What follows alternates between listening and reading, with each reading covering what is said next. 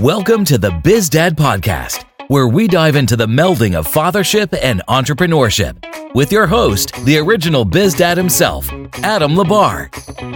Adam is a Christian, a former Air Force officer, a dad to three amazing kids, a coach, a real estate investor, and a business owner. On this podcast, he'll explore the unique journeys of amazing dads who are striving for greatness in both business and family. So, whether you're a dad who is an aspiring entrepreneur, a seasoned business owner, or simply a man striving to be a better dad, get ready as the Biz Dad brings you conversations to inspire, challenge, and equip you to be a better dad and entrepreneur. And now, here's Adam. What is going on, everybody? Welcome to the Biz Dad podcast. Today we have on uh, Jordan Berry. I uh, I haven't personally had the pleasure to meet Jordan in, in, person yet, but I really look forward to kind of digging in deep uh, on this conversation. Um, as you guys know, I love talking about being a dad and uh, business, and he loves being a dad and running businesses. So this should be a really good conversation. Um, so Jordan, why don't you go ahead and introduce yourself, your family, and tell us about uh, your businesses? Yeah, awesome. Uh, match made in heaven. Uh, so thanks for having me on the show. First of all, super of excited. Uh, love, yeah, like you said, love business, love uh, being a dad, and uh, excited to talk about it. So appreciate that. Uh, yeah, so I uh, actually was uh, starting in while I was in college. I I got a job as a pastor and was a youth pastor and pastor for 14, 15 years, uh, and uh, ended up kind of getting out of that. And that's sort of where the, the entrepreneur journey uh, began through buying a laundromat. Uh, and so I'm in sort of the laundromat space, got laundromats and, uh, and run a platform called Laundromat Resource, uh, which is helping kind of educate and connect up the industry uh, and people who want to join into the industry or buy into the industry or whatever. Uh, so that's that's sort of on the entrepreneur side where I'm at right mm-hmm. now. I've got some real estate also.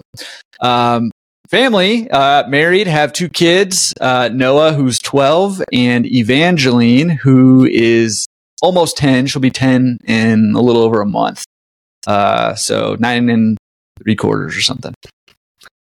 I'm sure that that's what she says too. Like I'm that's, nine and three quarters, Dad. Yeah. I'm not. I'm not nine. Get it yeah, right. Yeah, exactly. Right. yeah. Awesome. And uh, how long have you been married? Uh, man, we're coming up on 18 years uh, nice. uh, in like a week, actually 10 days. Nice. Yeah. Very cool. 18 yep. years. Uh, and what's her name? Her, uh, her name's Allison. And Allison. our marriage is becoming an adult, an adult this year. So excited about that. There you go. Yay. yeah. so that's awesome. Yeah. It's, you know, it's one of those things. I was walking around with my wife. Um, I think it was our, our anniversary. I don't know, three years ago, something like that, two years ago. And this one couple uh, w- watched us walking by. Maybe it was last year because um, we were going to watch the new Top Gun, so it had to be last year. Mm-hmm. Uh, so this one couple walked by, and like, and the lady was like, "Oh my goodness, you guys are such a cute couple together," you know. And uh, she was slightly intoxicated, but mm-hmm. um, she says, uh, "How long you guys been together?" I was like, "Oh, actually, we're celebrating uh, uh, twelve years." And she's like, "Oh my goodness, twelve years? That's so long. I got to learn from you." I'm like, "How is twelve years so long?" You know, I'm thinking like, I suppose in 2022, it is a long time that somebody's yeah. married for twelve years, but golly, man, it's uh, I, I love um, uh, you know, military guys tend to get divorced a lot. So you hear a lot of, oh yeah, we've been married for three years. So like anybody that makes it past five year mark, people are impressed by, you know? Um, right. Um, so I, I love, uh, um, I love being able to hear folks being married for 18 years and um, happily married. But one thing I did not know, I don't remember reading it in your bio, is the the um, or in the in the one sheet was uh, being a pastor. That's pretty awesome. I did not know that about you. Um, yeah. What led you down the road to being a pastor? Uh, well, uh, well, a need for money, really. So okay, when I was in right. when I was in college, I uh, I was in uh, a group called Campus Crusade for Christ, uh-huh. and uh, we were, you know, we we had this meeting. I had I was working. So here's it's such a weird story, but I was working at a grocery store here called Vons, and I got a quote unquote promotion. Uh, mm-hmm.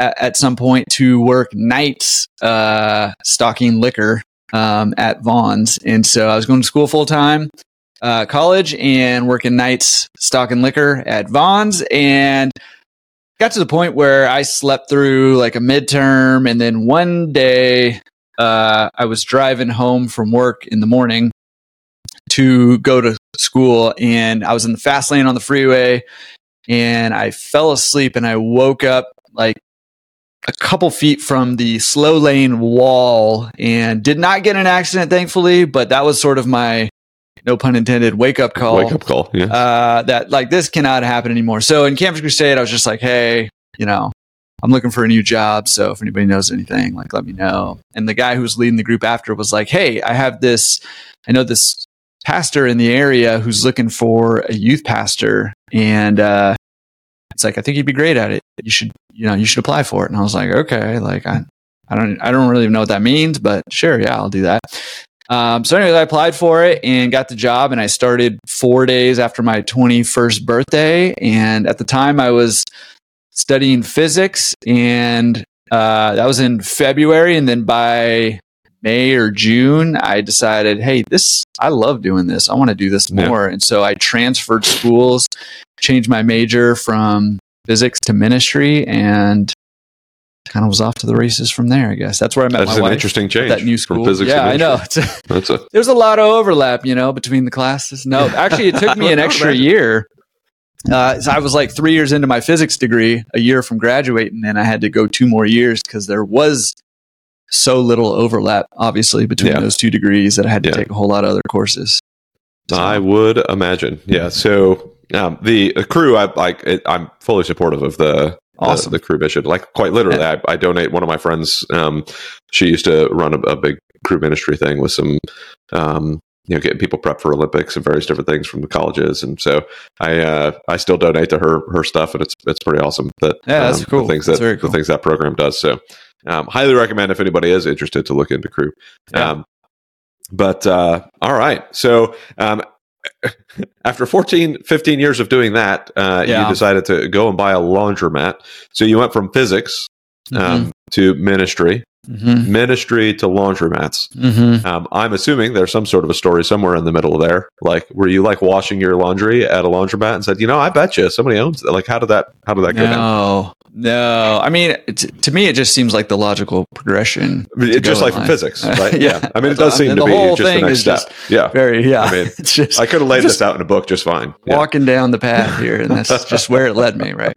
Uh, no, so no, you know, it's so funny. There's so many times where in my life I'm like, how, where am I right now in life? Uh-huh. How did I get here?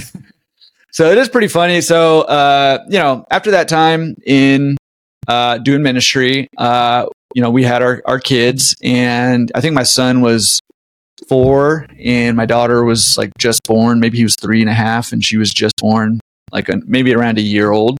Um, and you know, it's just ministry is just so it's taxing. Uh, and and it was taxing on me and a lot of demands on my time and and energy. Um, but also it's just taxing on my wife. Like I was at that time, I was working at a really big church, uh, and so there's just a lot of like it. It's this sounds really weird, but you're almost like a little mini celebrity. Like everybody knows who you are, and there's like thousands of people. You don't know everybody because mm-hmm. there's just too many people to know. And but everybody knows who you are, and specifically, excuse me, sorry, specifically for my wife, who's very introverted and very private. Uh, it was a tough, a, a, you know, a tough thing for her. And then also, she was transitioning. She's a teacher, uh, mm-hmm. special ed teacher, and she was transitioning from being a full time teacher to she was being a stay at home mom, and then the kids were it's just so hard. You know, I you guys know like it's just hard when you have those young kids. Yeah. Um, and especially like you're transitioning out of being a career person to a stay-at-home mom, and it was just a tough transition. There's just a lot of demand. So, anyways, it was time to just like take a break from doing that uh, vocationally, at least, and yeah. trying to figure out what to do. We're here in Southern California. We owned our house, and I was like, "Here's what we should do: we should rent out our house. We should take the money we've got in the bank, go buy a condo on the beach in Hawaii, go live on the on the beach somewhere for you know doing whatever. Doesn't even matter. I don't even care. Sell jewelry on the beach. I don't care. Uh, and we'll go live in, in Hawaii for a little bit till the kids are school age, and then if we want to, we can come back to California. Net gain condo in Hawaii. Mm-hmm. My wife was like, "Yes, we could do that, or we could buy a laundromat." And so we bought a laundromat, and I spent many a bitter nights at that laundromat uh, and we can talk about this if we want to, but it did not go well that first laundromat. Yeah. And so I spent many a bitter nights thinking I could be on the beach in Hawaii right now, and instead I'm in East LA uh, in the middle of the night trying to fix whatever I was working on, and uh, yeah, it was it was a rough go. But that was yeah. the idea behind it. The concept behind it was, you know, let's let's put our money into something that will create some income and not demand all our yeah. time, right? Like what we were looking for was we needed income and we were trying to free up some time because we had these young kids and uh, I wanted to be around as much as possible. And um, so that was the idea behind it. Did not work out that way with that laundromat. Yeah. Um, but uh, that was the idea behind it. Nice. All right. Yeah. My, my first real estate deal did not go so well either. We, we, we can swap stories and have a great time chatting about those.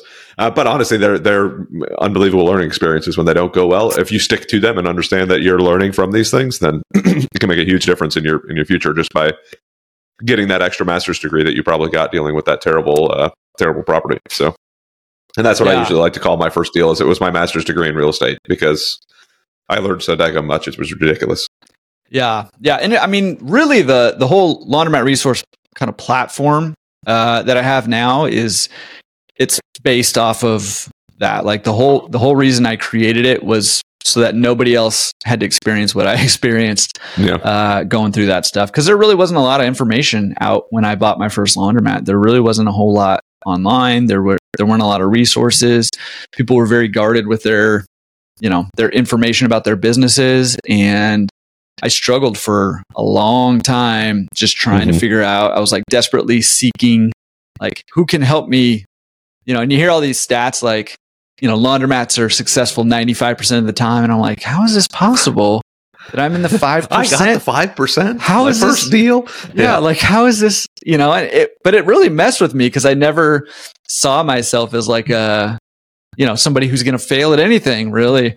Because yeah. I've just, you know, been taken really good care to, to succeed at the things that I set out to do. And it, so it, it messed with me, man. It was rough. I bet. Yeah, we'll yeah. we'll dig into that a little bit for sure. Before we jump that route, though, I want to kind of rewind a little bit. Yep. Um, excuse me. Uh, I'm nursing a cold over here, so pardon my clearing of my throat multiple times. I'll try to mute as much as possible. But um, let's rewind and go back to uh, when you were uh, a child, when you were younger. Um, tell us a little bit about your dad, your upbringing. Um, and the reason I asked dad specifically, of course, is because this is a dad podcast. But obviously, tell us about your mom as well, and, and um, just kind of understand where where you come from. Uh, yeah. So glad glad to talk about. I had blessed to have really great parents. Obviously, uh, no parents are perfect, but mm-hmm. uh, grew up in a I don't know loving household. Um, but definitely had some some stuff specifically, I guess, with my dad that helped sort of shape me both in in good and bad, and in ways that have have caused me to wrestle with how I want to live my life uh, too. And so, you know, I can talk a little bit about that. But uh, my dad is hardworking, hardworking guy. He was a welder uh, when I was real young, and you know, when I grew up early, in my early years, till I think I was like five or six, or you know, somewhere in there. Um, we lived on a pig farm in Southern California here, and it was not our farm, but we lived in essentially what we lived in was a small trailer park that was on a pig farm. Mm-hmm. Um, and we lived in half a trailer, and then his dad and mom lived in the other half of the trailer. Um, and he was he was a welder, and on the job, I think he he got injured, uh, hurt his back, and he had he had back problems the rest of his life uh, because of that. Um, so he couldn't do welding anymore, and and uh, ended up finding uh, like a white collar desk job, essentially that he worked at the rest of his life. Um, and it was a great job for him. You know, growing up, I have two younger brothers, um, and my middle brother had uh, kidney failure. And so he was in and out of the hospital a lot. We thought he was not going to make it a few times. Um, but that job that my dad had really, I mean, first of all, the, just he had good insurance, which obviously was really, really helpful um, with all of the medical stuff. Um, but also they were just really good about helping him, uh, you know, giving him the time and space to be present you know, when he needed to be uh, for the family. So a lot of really good came out of that job. However, uh, my dad really hated that job for mm-hmm.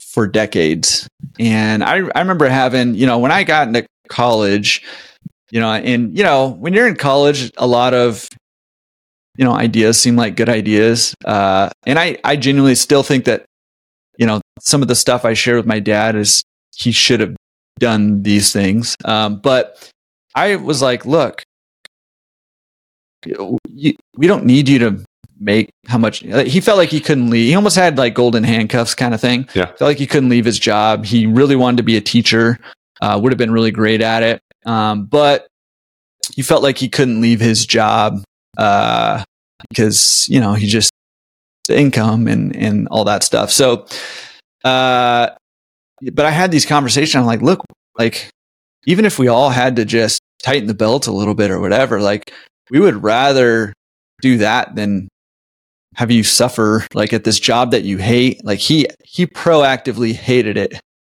Um and so but he just he couldn't he couldn't leave it. Um so he lived with constant stress. He had constant pain in his back and it just you know, I just watched this whole process and he finally got to a point where I think he was pretty aggressively, you know, investing in retirement. and when he was 62, he was like, okay, I'm, I'm going to retire next year. Um, I think I can do it. I'm going to retire next year. So we are all super excited about that. Um, but then, you know, he had a massive heart attack and mm. died and never, wow. never got to retire, worked the job that he hated until he died. And and just that whole sort of experience. I mean, obviously that was just like really broad strokes I painted that yeah. with, right? But that whole experience has really shaped the way that I've viewed life. And I feel like, you know, it makes me so sad that he he lived his life that way and obviously there was a lot of joy in in life too. He didn't hate life. Uh, but uh, man, I just wish wish we could just go back and yeah. you know do do things differently for him and and you know hopefully have him around longer. And it makes me really sad. Like he loved my kids. My kids were real young. He loved my kids. My kids loved him. And it just makes me sad that he's not getting to see them grow up and they're they're really not going to remember him except through the memories that we share. And there's a couple yeah. of photos, you know, I mean, there's photos and, and stuff like that, but they're really not going to remember him, you know, on their own. And it just makes me super sad. So, anyways, that's real broad strokes. I'm sure we can dive into that a little bit more, but yeah. Wow. Yeah. The, um, yeah, there's a ton of parallels between you and I in, in, in some of this and our our fathers. Um, so you're just you're, you're putting things into a different perspective than I was expecting during this conversation, right? So, um, my dad was in the Air Force and broke his back working on an aircraft, um, and then he had to had to leave the military because he wasn't able to do that anymore. Um, healed up enough to become a correction officer. He literally did that because my sister had a kidney issue. um, uh, and there was massive bills that were involved with that. She had this crazy disease called nephrotic syndrome. Um, that I mean, it, the doctors they were calling doctors from other states all over the place trying to figure out what's wrong with her. She swelled up like a balloon, um, and they couldn't figure out why. Like her body just stopped processing things properly. Her kidneys did. Um, they had to medevac her to a different state. Like it was just, it was a mess. Um, uh, and my dad ends up becoming a correction officer because it had good health benefits and to be able to support his family. So he did that for 26 years, hating that job. Like, I mean, he he he did what a lot of uh, you know uh, men in, of those days did, and they're just like, no, this is what I need to do for my family. So I put my head down and I go. Mm-hmm. Um, and I don't complain about it. Like I was probably the one he would complain about it to the most because I'm the only the only other dude in the house, right? So, mm-hmm. but um, uh, but man, I look at him now, and we had done everything we could to convince him to retire. Like, dude, you like it was just getting worse. They were losing their ability to be able to um, uh, even keep themselves safe at, at, at, some points as a correction officer. And then um, we finally convinced him to leave right after COVID started. Um, he retired and now he's living on a golf course. I'm thinking to myself, man, just a couple more years later, he could have been killed on the job. He could have had a heart attack because of the stress it was doing. He's already lost like 30 pounds, um, 30 or 35 pounds after getting out. And it's like, what a, like, hearing your story as as sad as it is i'm i'm appreciative looking at my father going i'm i i'm glad that he is still here because he's that age right he's 60 i don't know 60 something right now 63 60 yeah 63 i think he is so mm-hmm. like it could have easily been him right now um yeah. uh if he would have stayed in that job so i uh even me personally really appreciate that that story as as heartbreaking as it is to hear so um uh, let's rewind a little bit because I have a couple things I want to I want to I want to hit on. But mm-hmm. um, you you uh, put an asterisk. Maybe this has something to do with with I don't know where where at in in the life it started. But you said that there were a few things that you saw that you learned from your dad that kind of taught you how you want to live your life. Um, was it going down that route of being in a job that he hated, or was it something from that you remember from growing up, or a little bit of both? Uh, yeah, I'd say I'd say both. I mean, I think you know one one of the things my dad, I, I'd say gift my dad gave me. I mean, he gave me many gifts, uh, not not like presents, but like yep. you know, just one thing I took from him was just how he thought about things like problems and life and issues. He was always, uh, you know, he was always just thinking very logically about stuff, especially with problems um, or issues. Or and he was very like uh, handy, mechanical, all that stuff. Um, and he would just approach problems very logically and help me. Eh, like I, I feel like the the problem solver side of me came from my dad and how he he taught me how to think. So. so I really, uh, I really appreciate that, and I've been a very big uh, DIYer for a long mm-hmm. time. And I think that came from my dad. Um, however, I'm less and less of a DIYer now because I'm starting to see more and more the value of yeah. you know, focusing on my unique ability, you know, those those types of things. Um, however, I think that still served me so well, and I spent you know a lot of time like working on cars, working on our houses, you know, just you know doing all that stuff uh, that you know it's just given me a lot of skills and a lot of understanding, not just about how to work on cars and how to work on houses and stuff, but on how to approach problems and and to solve them uh, almost like systematically almost. Um, mm-hmm. So that's that's part of it. Um, but I mean, I'd say the the bigger part was has to do with how he lived his life, kind of on two fronts. So one is like the job front, and for me, like I just I would rather uh, obviously I want good things for my family and and my situation is different from his, right? And from your dad's where thankfully at least at this point in time our family is healthy. I yeah. don't I don't have to like go do something I don't want to do in order to you know make sure my kids have, you know, specific health care for a specific issue or anything like that. Uh, what's up, man? Uh, I forgot to and, warn you that my kids like to make cameos in the podcast. Yeah, so. awesome. Uh, and so, you know, but so I'm, I'm, I'm thankful that I don't, I'm not in that situation that he was in. Um, mm-hmm. But it just was like very eye opening to me. Like, hey, I, I want to think a little bit about how I want my life to look and then yeah. work towards that. Even if I can't have that now, um, I want to work towards building a life that is going to, you know, make me healthy and happy and, and make my family healthy and happy um, and uh, so I, I, think that was one big thing. And then his other, the other thing that I kind of took away from him is, uh, like he, like you, I mean, you said too that your dad, like he was not super healthy. My dad, I mean, he was coping yeah. with stress in the best ways he could. He wasn't a drinker. He didn't drink. He didn't, you know, do anything like that. Um, but he, you know, he ate when he was stressed. He ended up with type 2 diabetes mm. and he was not really, you know, taking care of himself with the diabetes that he had either uh, there towards the end. And so, you know, I just, I looked at that and, you know, looking at him, he died at, I think, 62. His dad died at 58. No, no males on that side of the family have lived longer than my dad. Jeez. And for me, you know, I'm 41 now. I'm like, that's like 20 years from now. Yeah. Like there's a there's a very real chance I've got 20 years left if I'm mm-hmm. lucky.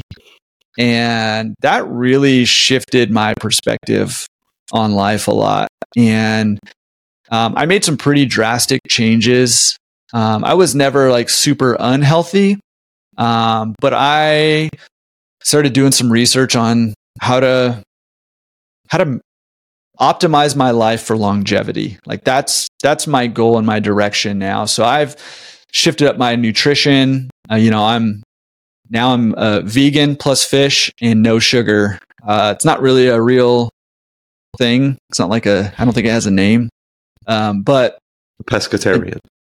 Right? Not pescatarian because pescatarian is vegetarian, and so they can have ah, cheese touche. and touche. you know what I mean. So it's yeah. like almost like pesca vegan, but with no sugar. uh, so um, sugarless pesca vegan. How about that? Uh, but you know, just from you know doing a little bit of research and stuff, and I'm, I don't know that I have it all nailed down, but you know, it seems like the the the vegan plus fish seems to be one of the healthiest diets for longevity mm-hmm. and and just getting rid of the sugar um, you know i think can only be good uh, you yeah. know for me so so i've been doing that for four or five years now um, and my my thought process behind that is like look this widowmaker heart attack that plagues our family i i may not be able to do anything about it you know it, it tends to be genetic um, there may not be a whole lot i can do about it but whatever i can do I'm going to do. So my nutrition plan's there. I am very active uh, in you know running, biking, swimming. Mostly, I do triathlons and stuff, and um, you know just trying to stay active and trying to stay as healthy as I can to have as much time with my family and friends yeah. as I can, and and as much time you know trying to give back to to people uh, too. You know, both through the businesses I run and you know, and otherwise. So, so I want to challenge you a little bit on the the thought process there with the heart attack, right? So, like my dad's dad died um, from a heart attack when my dad was one. Um, so like brand new, never really got to know his dad, right? Um, wow. And here's here's my dad doing that, and uh, very unhealthy sides of the family. So, um, and I just recently started telling the boys, um, especially and my and my wife, saying, "Hey, I I mean I was beat up a lot in the military. I've got multiple surgeries under my belt. I've got multiple bulging discs. I, I I'm constantly in pain, bouncing around, moving things. And I used to always joke, um, and I say used to deliberately right now because I just adjusted this like two days ago. Um, I don't remember what it was I was listening to, but it kind of smacked me in the face and said, "You need to fix this." Was and I'm always like, "Oh man, I'm an old broken man," you know.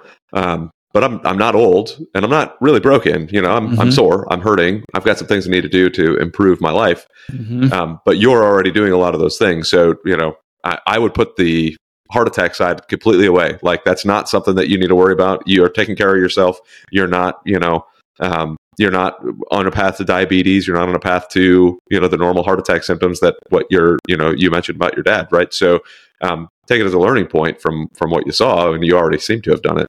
Uh, but you know, like I tell the kiddos, like the words we use have power. So um, don't uh, don't don't give those don't don't let those words take power away from you. Make sure those words are giving power to you. So you have you have eliminated the concern by changing the things that you've done, as opposed to you know running away from the concern by doing these changes. So yeah, yeah. Well, yeah, and I mean, I think that that is the goal. You know, right? Yeah. Is is to learn from. I, you know, I'm I'm I've been traditionally a I've got to learn the hard way kind of person, yeah. um, and that you know I've seen that uh, big time on my entrepreneur side over there.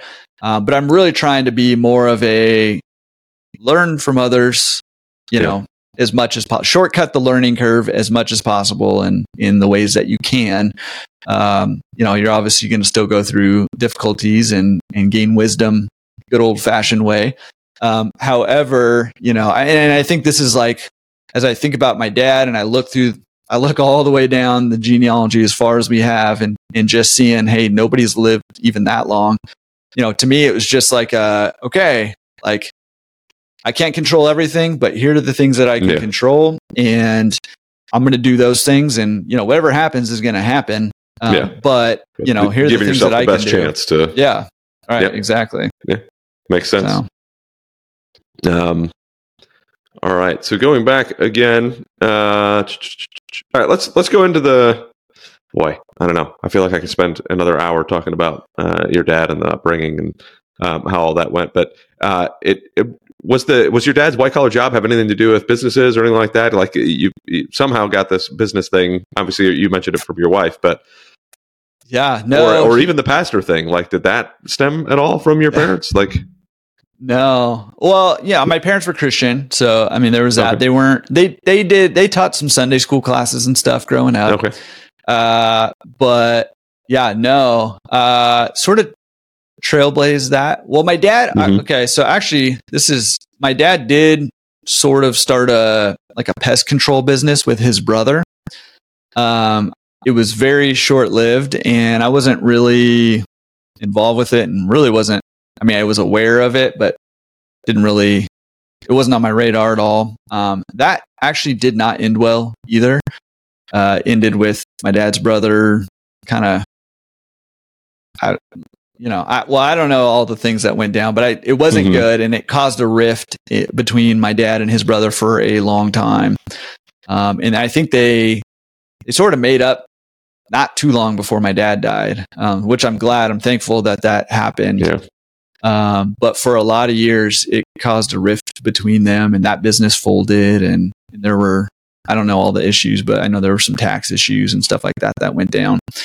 Um, but that's the only sort of foray into entrepreneurship from uh, from my family. And in fact, I mean, when we bought our first laundromat, I did not like I was so I was so naive. I had no idea what we were getting yeah. into, which is why we made all the mistakes, right? And um, you know, I I didn't think of it as entrepreneurship. I didn't really even think of it as business ownership. I was just like, oh, we're just buying a laundromat. Uh, mm-hmm. And so, all of my my entrepreneurial journey basically started the day we closed on our laundromat. Yeah, and that's when I was like, okay, I'm starting to understand what I've walked into here. And, mm-hmm. uh, you know, and, and I went on like a binge fest listening to podcasts and audiobooks and reading books and, you know, everything from there. And so really my education started the day we bought that laundromat. Um, and going. Well, let's go into that. Tell me, tell me about how. I mean, your your wife Allison obviously is the one who told you that you should buy it 1st mm-hmm. Where did she get the idea that laundromats were the good the good thing yeah. to do? And then tell us how that process went. Yeah. Well, and it's funny because if you know my wife, this is very uncharacteristic of her to suggest something like this. Um, and, and honestly, she's probably regretted it ever since, uh, to a degree, at least for a long time, uh, yeah. that laundromat. So, uh, because it didn't go well. Uh, but her, the, the idea came from, so try to follow me here. Her parents have mm-hmm. uh, friends whose son uh, worked in tech in the San Francisco Bay Area. And he ended up buying a laundromat for whatever reason and ended up leaving his tech job and was working like five to 10 hours a week and, and replaced his tech income. And so my wife heard about that and she was like, well, shoot, we should do that. And I was like, yeah. well, shoot, we should do that. Um, and so that's, five to 10 hour a week sounds great. Yeah. Yeah. Oh yeah. Gosh, it was great. So, I mean, like I said, the idea was income coming in and not a whole lot of time commitment. And it ended up being the exact opposite of that is I was over there all the time and there was not only no money coming in, we were losing money for a long yeah. time. So did not go according to plan. well, uh, what was the plan? And then tell me how it actually turned out. Yeah. So we, uh, we purchased the laundromat, uh, all cash it was a fixer upper. We call those a zombie mat here in the industry. And uh, with the uh, with the goal and the idea of basically remodeling the whole place and putting all new machines in. So worked with a broker. So like I said, I was trying to find information all over. There really wasn't a whole lot out there at the time. Um, so I mostly relied on the broker to help mm-hmm. help me. And it turns out, you know, the broker that I fell in with is did not necessarily have my best interest in mind. Of course. Uh, which was, you know, lesson number one. Don't rely yeah. on somebody whose income depends on you buying the deal. Um, and so, uh, yeah, so we bought this fixer upper. Um, just to give you a little insight of what I was walking into, my first day, I go in there and there is a late, this is in East LA. It's a pretty rough neighborhood. Uh, there's a lady completely naked washing all of her clothes in there. And that was my welcome to business. I was like, what did I get myself into? Like, what is happening? um, yeah. So, I mean, that was the idea. And so we, I mean, we executed on that idea. We, we bought it all cash. We took over. Uh, I started, I, I mentioned I was a big DIYer. So Yeah. um, we bought new equipment and had those installed. And then I DIY'd renovations mostly. I, it was all this like wood paneling on the walls and Mhm. just all mismatched was super dark. It was dirty. Um, so I took off the wood paneling and then there was like super old wallpaper, like from the 60s and 70s under the that. So I had to scrape all that off and then paint and took took a little while, but got it done and new flooring and all that. Um, and you know, the pro forma the the broker gave us had us just rolling in the dough, man. Of course. All I had to do was collect quarters. Uh, and you know, I think it was like, I don't remember exactly. It's almost a decade ago now, but I think he was saying it'll do like five or 6,000 a month. Um, and I was like, sweet. Cause we really, you know, haven't put that much money into it Yeah. be making that much. That's, that's awesome. Um, and to be fair, business did basically double, uh, from when we bought it. Um, but that got us nowhere near, not even break even um, from where it was. And a big part of the reason for that, one one of the lessons that I learned was it's much easier to rehab a laundromat or whatever than to rehab the reputation of the laundromat. Yeah. And I was not very proactive on the rehabbing the reputation. Mhm. Um, and so, despite the fact that we have all new equipment, everything's working, you know, everything looks good, it's clean and everything, it just people, People if still remember they- Karen and they're Yeah. being naked washing their clothes. yeah, if they ever thought about it, they thought about that. What was also the other thing was, and this was, this was like kick you when you're down kind of thing, is that the laundromat was actually, the, the previous owner was rarely there and it sort of became gang turf. And Mhm. so I was literally, literally fighting gangs, uh, and gang members to basically reclaim the laundromat. And I, I literally got in physical altercations. I put four people in the hospital, uh, through physical, like it was, and, and I'm here I am with like young kids and I'm like, Yeah. this is not all it takes is like you get hit one time, you fall and you hit your head on a folding table, and like that could be it, right? Like, and so it was rough. So not only are we losing money, I'm like literally fighting people. Like it, I, it was horrible, man. it was so bad, so bad. Jeez. Yeah. How long did you own that? Uh, I think nine years. Just Nine sold it recently. That one. Okay. Yeah, eight, eight or nine, somewhere in How long did it take to get to a point where it was like not losing money? couple, two, two and a half years, something like that. Okay. Yeah. that sucks. That's those are always rough. Did you buy another one in between there, or was that the only one you had until it started making money? No. I bought another one. I, Oh. You know, I'm How did that one go? glutton for punishment.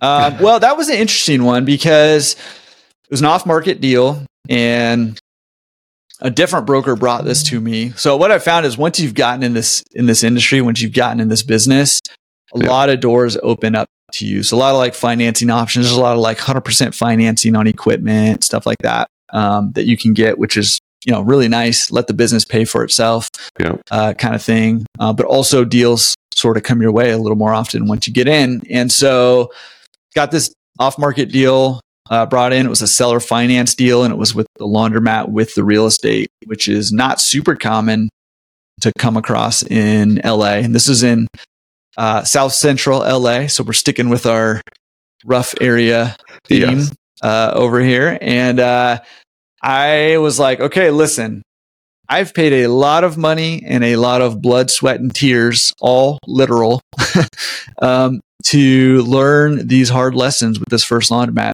I, I'm not going to make those mistakes again, and Yeah. I didn't. However, you know, it turns out that I had yet to learn all of the lessons I needed Of to learn. course. Um, so what happened with this one was it was a uh, it was a, a a lady who owned it, and her and her husband were divorced, but they were still both on title uh, for the real estate, and so our escrow period was like I think it was like five months, something like that. And so we did all the due diligence on the front end of this five months. And then that's when we sort of uncovered like, oh, we've got to get this other stuff all untangled and, get it all sorted.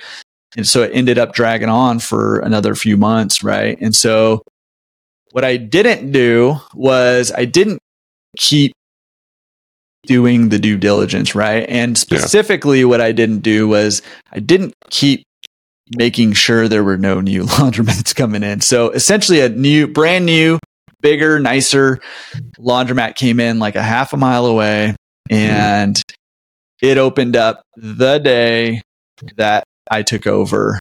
Uh, is when it opened up. So we took an immediate like forty percent hit on our income the day we took over, uh, which was just brutal. And we had no, like, even if we had known two months earlier, I could have at least made preparations, right? They were running mm-hmm. promotions, mm-hmm. they were giving away free drives, and they were, you know, all the stuff. And I was just taking over. Like, I didn't, mm-hmm. I had no idea, right? And so, uh, you know, and some of that business did come back. Um, what made this one a li- I mean, it felt like a punch in the gut again. I was like, are you yeah, serious? Like, we're still in the hole at this point. We're still losing money every month at this point in the other one. And, uh, uh, but the thing that made it a little more palatable is that it came with the real estate. We bought it under undervalue. Uh, and so we had equity in the real estate. So that did help. Um, with that, but it still was, you know, it was rough, man. yeah, it's painful. Yeah, know, I, t- I tell people, you know, with with my first deal, I had a, I mean, a very rough go with my first um, apartment building it was 62 unit apartment, and um, I ran through terrible contractors, um, leaving things like walking out on the property halfway done, yeah. a bunch of stuff not the code. Uh, almost all of our tenants walking out without um, without paying. Like they just gave up on paying, completely ruined our business plan. We had to use a bunch of the rehab money to actually keep paying bills as opposed to actually re- like it was just it was an absolute mess. Um, but I tell people I'm lucky that I bought another deal before it got really bad because I may not have ever wanted to go back into real estate again. But it was one of those that if you, you know, to your point, like you, you learn enough from it. You're gonna you're like, okay, well, I learned all this stuff. I'm not doing those mistakes again. I'm probably yeah. gonna make some more mistakes, but they're not gonna be those mistakes again. Right. Um, which to me is an immediate like when I'm coaching people, it's an immediate like that's not a failure, right? Like you learn oh, from yeah. it, you're moving on. Like it, it's only a failure if you give up and you're like, oh well, I'm done. Like it, it completely wipes. Well, no, it's nothing. Completely wipes you out. The only thing that completely wipes you out is yourself. So move forward, make it happen, and and get to the next one. No big deal. Um, we're all going to fail. We're all going to have a hard time, but you know, it doesn't mean we're a failure.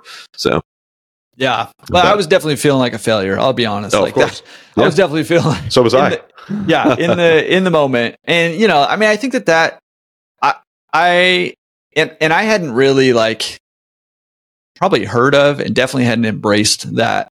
There's no failure. There's there's just yeah. learning and growing. And you have to, I just saw a post. I don't even remember who posted. I just saw it this morning. It was basically like, hey, you know, like frivolous lawsuits, you know, issues, like all these things that they're just, this, this is what comes with success. So you just, you just deal with these issues. Yeah. And one thing that I did find, which is kind of interesting, is that the weight of all like all of these like mounting bills and all of this stuff like i was missing payments because i just didn't have any money to you know pay bills and stuff sometimes. And so the just all the weight of that put a lot of our other problems into perspective for yeah. me. And i'm like you know what? That problem that used to like mega stress me out I don't even think about that. That's not even a real problem anymore, right? And so, you know, one of the things I learned is the more experience you have, the greater your capacity to deal with problems. Um, and I think that that is a key to success, right? Is being yeah. able to deal with, I, I think, you know, uh, you hear a lot of people saying, Hey, you've gotta, you've gotta be the person who can have the success, right? You don't just, if somebody just hands you success, you're not going to be equipped to handle success. Well, I think a big part of what they mean by that is bigger problems come with higher levels of whatever success means, you know, to you, bigger problems come with that. And you have to have the ability to deal with those uh, problems. And until you've dealt with, you know, smaller problems and built up your, your almost tolerant and your ability to handle those problems, you're not going to be able to handle the problems that come with success. Yeah. Uh, so in that sense, I'm grateful for it. But in the moment, you know, and some of those problems just linger on forever, right? And there's just implications that go years. And, uh, you know, you just deal with them. Like you said, keep going. Yeah. So as you're going through those, I mean, you, you have to deal with them. You know, you know, they're, they're like, if you're, if you're an ostrich uh, stuffing your head in the sand, I mean, it's not, no. that's not going to help you. Makes them uh, worse. How, yeah. yeah. Oh, no joke. Way worse. Um, yeah. How did you? How did the family take it? How did your wife take it? Like, what you know? You said your kids were still pretty young at that time, so it's not like it was you know. Uh, but I, I, I mean, I, I, would have a feeling they still sense there was some stress in dad and mom at that point. So how'd that yeah. all go with the family dynamic? Uh, not great to be honest with you. like, yeah. I was spending all this time like trying to like figure out how to turn these laundromats around to stop the bleeding, get gang members out. Like it's crazy stuff would happen. I just want to just preface this by saying my experience was not typical. Uh, yeah. of so if anybody's thinking about like buying a laundromat and is like getting scared about it right now, number one, my experience is not typical. Number two, like laundromat resource and my consulting, like all of that stuff exists so that other people don't have to go through this stuff. Yeah. Right. And that's why like the podcast is there. I'm talking with other owners who are having lots of success uh, in this business. So I just want to preface all of this by saying that because I don't want to freak anybody out. Um, but honestly, like crazy stuff was happening at the laundromat.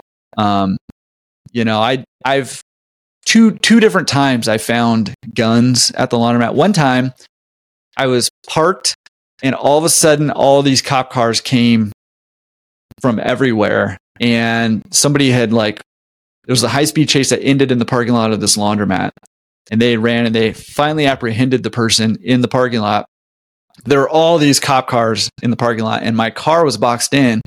And I was like, "Hey, like, am I able to get out of here?" And they're like, "Yeah, we'll back up a car, and then you can kind of weasel your way out, right?" And so I was we I was back in my car and I was pulling out of the parking lot. I was just about to pull out of the parking lot, and all these police officers came and like descended upon my car with guns drawn. And I'm like, whoa, whoa, whoa, like what's happening? Like I own the laundromat here. I'm not like anything. But what yeah. had happened was the guy that they were chasing threw his gun underneath my car. And so when I backed out, they found his gun under my car and they wanted to make sure it wasn't my gun. Yeah. Um, you know, and all that. And I was like, whoa, like this just like crazy stuff is happening. So to tie this back to your question is I'm like kind of like a verbal processor, right? And so uh-huh I would talk to my wife like, man, I'm super stressed. I don't know how we're going to pay the water bill this, or, you know, like this yeah. crazy thing happened at the laundry. And my wife could not handle that yeah. stuff. And I finally wised up and realized I can't talk to her about this stuff. Yeah. At all. But what happened was, you know, I've, already, you know, financial stress puts stress on relationships. And so that stress was there. But then what happened was my entire life was consumed by these laundromats and trying to figure out how to turn them around, stop the bleeding, you know, deal with all of the issues I was dealing with in this, you know, in this community here uh, that the laundromat was in. And I couldn't talk to my wife about any of that. And it kind of turned in like we didn't talk about anything for a long time because I was just so overwhelmed and I had nothing else to talk about because my whole life was consumed by this when I was in the thick of it, right? And so it put a lot of stress on our relationship. Um, and, you know, we went to counseling, uh, you know, to kind of work through some of that stuff and it helped a little bit. Um, but really, it was just rough until we kind of dug our way out of it. Yeah. Um, it did help that I had a couple other buddies who were entrepreneurs who had seen some stuff too and who either were struggling or had struggled through stuff that could kind of relate and I could, you know, at least vent some of that stuff out and and not to my wife. Um, but honestly, man, it was it was rough on us. Um, you know, I, I don't think we were ever in danger of like getting a divorce or anything like that, mm-hmm. but it was it was not good for a while there.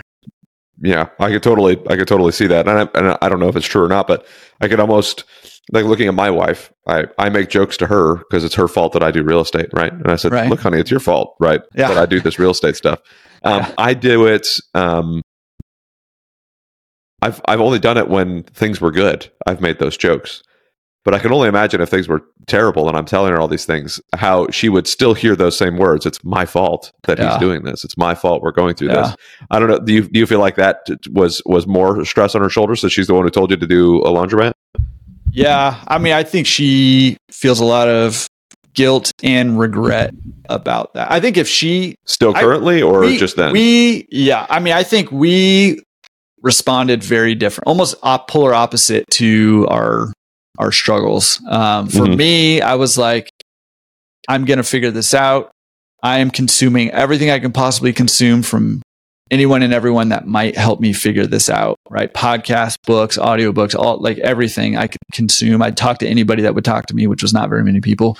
Um, but uh, her, on the other hand, she just turtled up, went into a shell, and just like, yeah. I'm going to pretend like it doesn't exist right and i think even to this day because because we like relationally went through such a hard period of time probably for like a year year and a half it was rough um i think if she could go back she, we would she would not do she would not buy a laundromat yeah. again um me on the other hand i am like I wouldn't buy that laundromat again.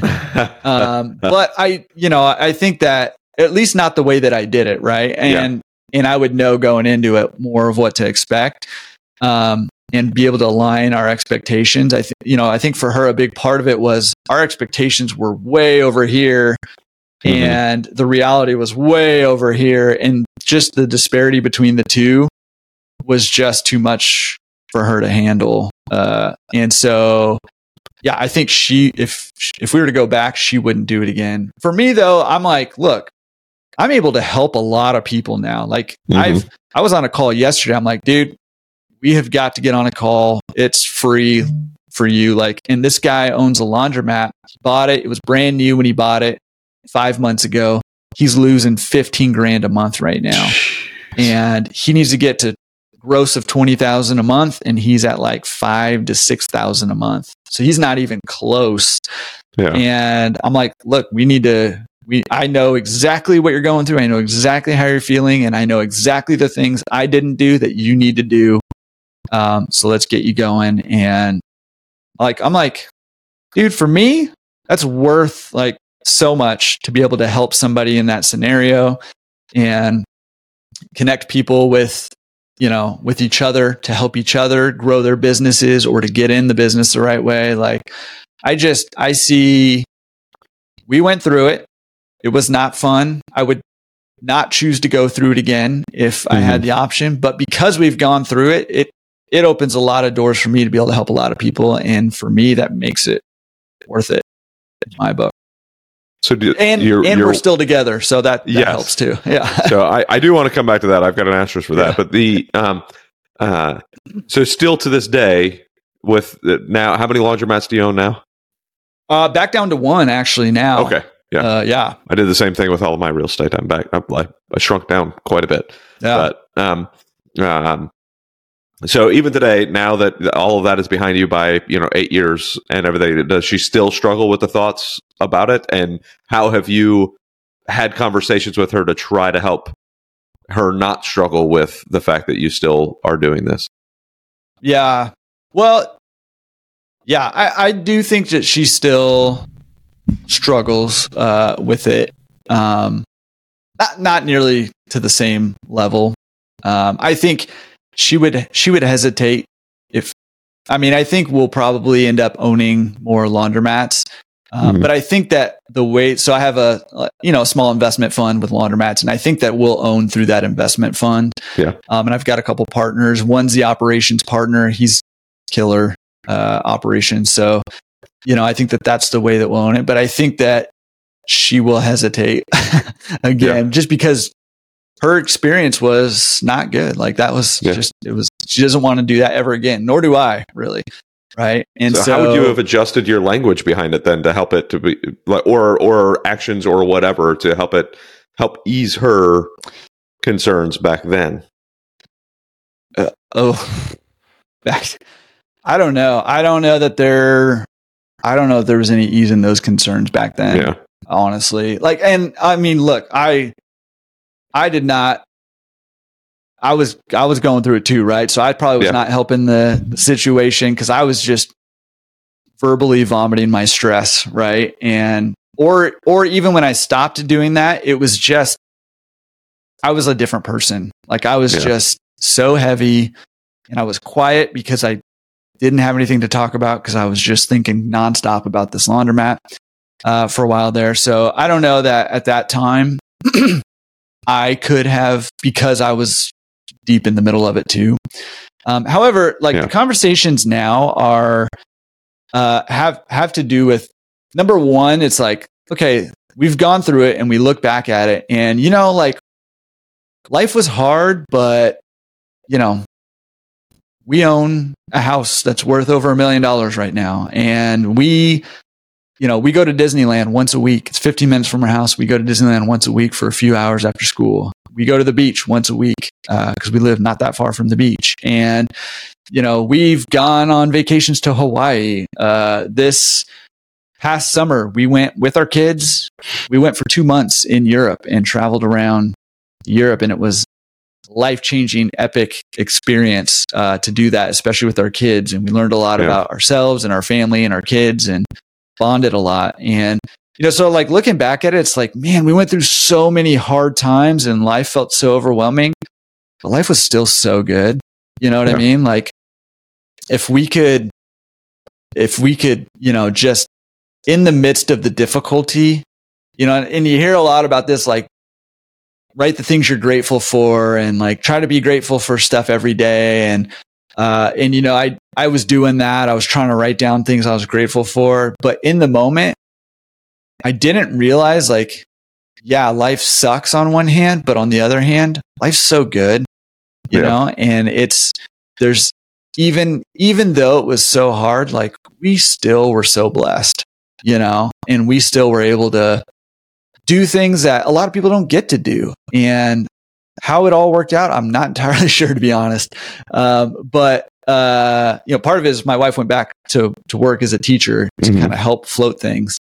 Um, and uh, so, but you know, it's like that's a lot of our conversation now. And now that we've had this trip to Europe, not to jump too far ahead, but our conversation is more around like I think it opened my wife's eyes to life doesn't have to be like what it has been and what mm-hmm. everybody else does. Like you can you can make a life that's different from what most people do and you can still do that. Like right, you can design your own life essentially yeah. and and that trip really impacted that. And so our conversations more recently have been around like okay, what do we want life to look like?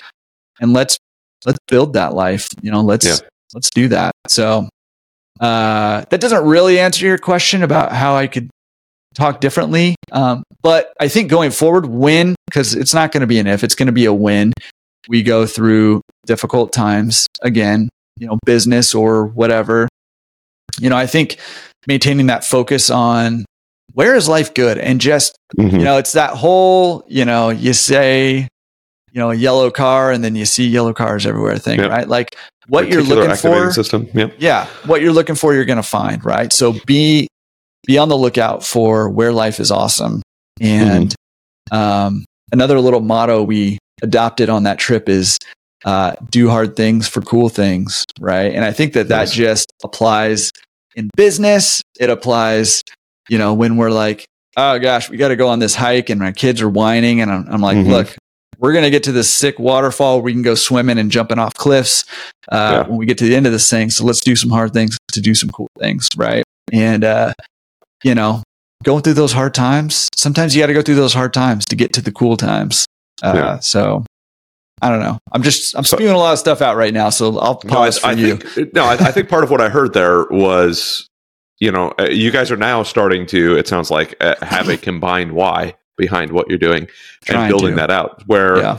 um, perhaps what what could have happened at the beginning, and I wish I would have done a better job with this, is I had a bunch of why up here and things I was striving for up here, but I didn't really relate that well to my wife when we were first starting off. Like she's the reason, legitimately, that I'm involved in real estate. She's the reason I have even a savings account, let alone um, invest in real estate. Right. So, excuse me. I think that uh, combining each other's thoughts and building a why together so that even when you're going through the hard times, hey, we're yes, this does this does suck, but we know where we're going. We know why we're going through these trials. It's so that we can have X, Y, and Z. It's so we can build a life that we want. It's so we can do these things. Um, you know, there was one conversation I had with my wife early on um, when we, you know, before we even bought our first building. I spent probably four years of educating myself, trying to learn everything I could, listening to all the podcasts, reading all the books. Um, I don't recommend anybody take that long. I mean, there's there's no need to take as long as I did. Uh, there's a lot of stuff I could have done in those four years to to have made myself much more successful much earlier. But um, uh, uh, like get a mentor right away, or you know, go into a coaching program right away, or something like that. But anyways, um, I did a lot of that, and then I had a conversation with my wife one time, and I said, "Hey, there's dear, there's going to be a time where I'm going to come to you, and I'm going to say, I'm sorry, dear, we lost thirty thousand dollars." And her face was like, huh, what? And I was like, wow, the the it is going to happen. We are going to lose money on deals some way, shape, or form. But the education that gives us and the knowledge that gives us to be able to earn another three hundred thousand later on is where that thirty thousand goes. So it's just our tuition for the education. Mm-hmm. Like it, it's bound to happen. Um, but you know, front loading those conversations. And you know i i don't you know you you'd mentioned that you were doing the education as you already owned it. So there was no way to have those conversations beforehand because it's like oh, i'm just learning about all this stuff right now right? So mm-hmm. um, but man that is something i would recommend to everybody is is have those conversations with your spouse and say hey this like why is it that we actually want to do this? Why is it that we're building the business the way we are? And have a consistent conversations on that not just a one time and then go like you know if if you're anything like like me and what it sounds like you you're going to put your head down you're going to make something work you're going to keep going. Um, and maybe maybe your spouse is ready to say, "Hey, I, I think I think I'm good right where we're at. I don't think we need to build anymore. Hey, I think our kids really would like to have their dad back, you know, and, it, yeah, I saw a lot of military guys. We'd volunteer for deployments over and over and over again. And then, you know, before you can know it, you come back and your kids are crying because they don't know who the heck you are. Like, why are you trying to carry me? I don't know who you are. Um, and it could happen the same thing in business. But um, so, so that's the piece that I would say for anybody listening is to make sure that you and your you and your wife, you and your uh, you and your spouse have a combined why as to what is what you're doing, and always be able to go back to that. Having those mottos that you're talking about that you can go back to and say, "Hey, we're doing hard things so we can do cool things." And and to go to your point in business, like you went through that hard thing that that opened the door for you to now do these cool things like two month vacation in Europe. So I think it's awesome. I think that that that having uh with the direction you're going now well, let me flip that over on you. With the direction you're going now, do you think that she's going to start to be more excited about you wanting to more, buy more real estate or or laundromats, I should say? Or how, how do you think that's feeling now after this two month vacation and the conversations you've had there? Yeah, well, it's interesting. So, I, I mean, I love what I love what you just said, and I think it's that you know, I, I think having those conversations before you need to have the conversations oh, yeah. is key, yeah. right? And my wife was, and still is, but to a lesser degree since this last summer, uh, has been very resistant uh, to even thinking about a why or because yeah. when you're when you're so overwhelmed with problems and issues and your experience is like oh my gosh like i don't i, I never want to go through that again like that's your mentality and your mindset like her mind could not even think of like how life could look different or how they could, you know, how we could design something different, yep. right? And our original plan for this trip that we did for two months was to go for a year, her to take a year leave from teaching. She's burnt out on that and is mm-hmm. not sure she wants to continue. or not. She's Especially like being thinking, a teacher in California. Good luck. yeah, in California, and and a and a special needs teacher. Like there's just a Yeah. special demand on her Sure. energy and and time there. So, uh, so our our original idea was to go for a year, and uh, you know, she just had a really hard time. That was our plan, and then a few months before, she's like, "I don't think I can do a year," and I was like, "Okay." Let's let's go for a couple months, and that, Mhm. and actually that was a tough conversation for us too. Um, but uh, yeah, she was just very resistant to that why, and so it took it took something tangible like this trip to be able to get her to even just open her eyes to the possibility that life could be different, right? And so, uh, you know, getting on getting on the same page, I I love I love that. Uh, going back to what you were saying, like I, I think Mhm. that that is key. And if you're not in a position where everything is falling apart right now on you, like that's the time to have those conversations. For those times when stuff st- does start to fall apart on you, uh, you've already had those conversations, and those can be the rocks that you continue to go back to. Say, okay, this is tough. What you know, it, it can help guide your path forward, right? Um, Mhm. Of okay, what do we do? This is the why. Are we still on on track for the why? Is it still matching up, or do we need to do something different? Right? Is it time to just cut bait and cut our losses, um, or do we push through this? Is going to help us get to our why. Um, so, but now I forget your original question. I was just commenting on what you said. No, no, that's Do you that's fine. That's fine. Uh, well, we were talking about the. I think it all kind of started back to. I don't think I actually asked you a question. Going back to like, uh, what would, what could you have done differently, or how would you have done it differently um, Yeah. to have to have changed that, right? And I think that it goes back to had you uh, had the the the I don't know if wisdom is the right word, but or even somebody to talk to, a partner, um, to to have said, hey, like have this conversation before you do that. That way, you guys know and like figure out what your why is beforehand. But um, yeah. uh, I do want to ask. You know, you you were obviously a, a, a pastor before. Um, are you still like I, like a practicing Christian, going to church and Yeah. all that? Yeah, still still going to church, not doing that vocationally, and Yeah. ac- actually not even at the moment volunteering. I've done some volunteer stuff through the church and stuff, uh, but at the moment, just kind of enjoying sitting in the back of church and taking it easy. Which is, Yeah. you know, a lot of times when you're in ministry, you're like, ah, those people who sit in the back of church and don't really do anything. And now I'm like, I kind of get it a little bit. Yeah. I just Yeah. needed some time to do that. So, Yeah, Yeah. understandable. that's where Um, now. so, is your wife also a Christian? yeah. Yeah. So, how much, just to challenge you a little bit on that front, how much of this did you like put in the Lord's hands to be able to to go through? How much did you guys, you know, pray about it together, or uh, Oh, you know, what did, what did your yeah, Yeah. I mean, yeah. Well, yeah. Desperation mode, not just the businesses also, but, you know, Yeah. even actually just our relationship. I mean, it was, you know, for, you know, like I said, like a year or something there, it was, it was rough and, and patchy. And so, yeah, I mean, I think it's just like, God, like, what, what can we do? Like, what's, show us the way or show us who can show us the way or you know however however we need to solve this like yeah, help us. Like we need we need help. Yeah just just let us know.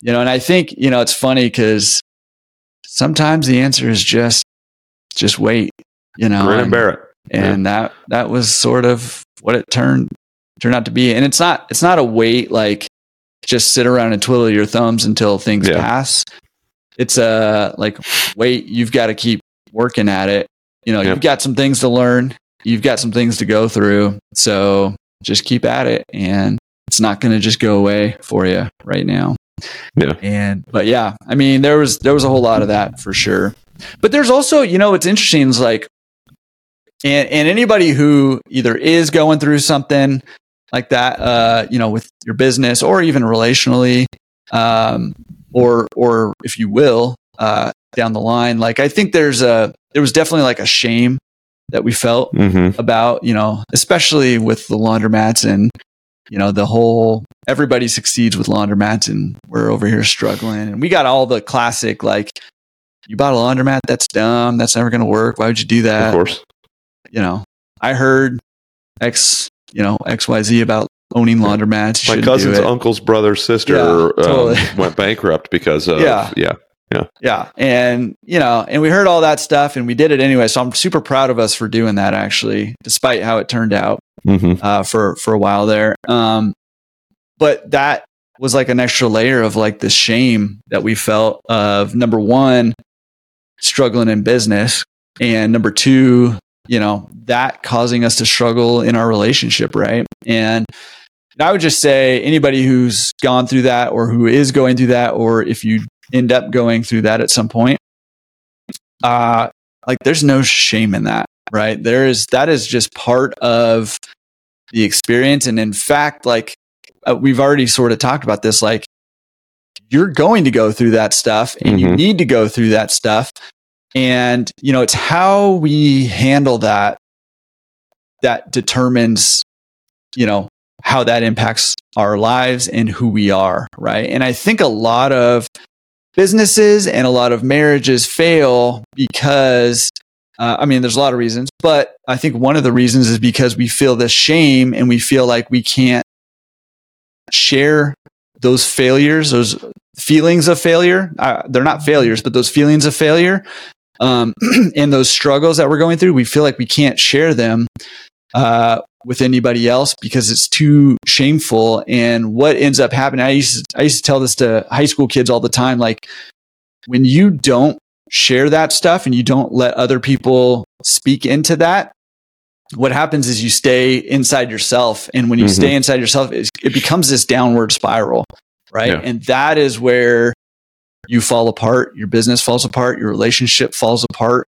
Um, you've got to find somebody that you can trust uh, that you know that can speak into that and can help you work through that stuff and can help you problem solve both tactically like when it comes to business and relationship but also just emotionally because both of those things are are super emotionally charged and you know i've found that when emotions super strong emotions get involved one way or another you start making worse and worse decisions and yeah uh, it's it's just this downward spiral. So like when those difficult times come, find somebody. It can be, you know, it can be like a counselor, or it can be a consultant, or it can be a friend, or it can be a friend of a friend. It just somebody that you can trust, a third party that can speak into that business, that can speak into that relationship, mm-hmm. that can speak into your uh, your life, and they don't necessarily have to have answers for you, but just by allowing somebody else sort of into that,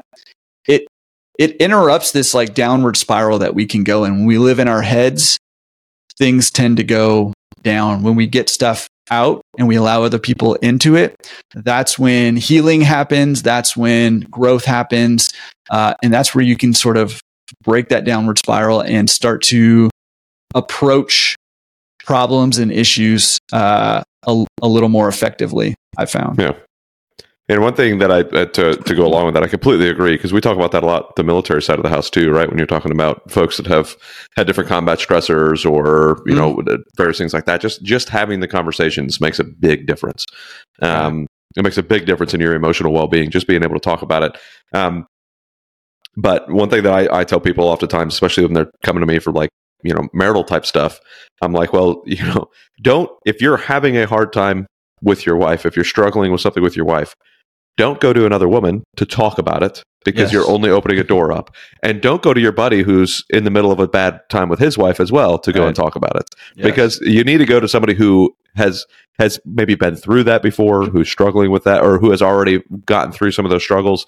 Um, otherwise, you end up going and you guys both start to spiral down together because all you're doing is going, oh, yeah, well, my wife does the same stupid crap as your wife does. We should be miserable together, you know? And then you guys just yeah. go and bounce bad ideas off of each other.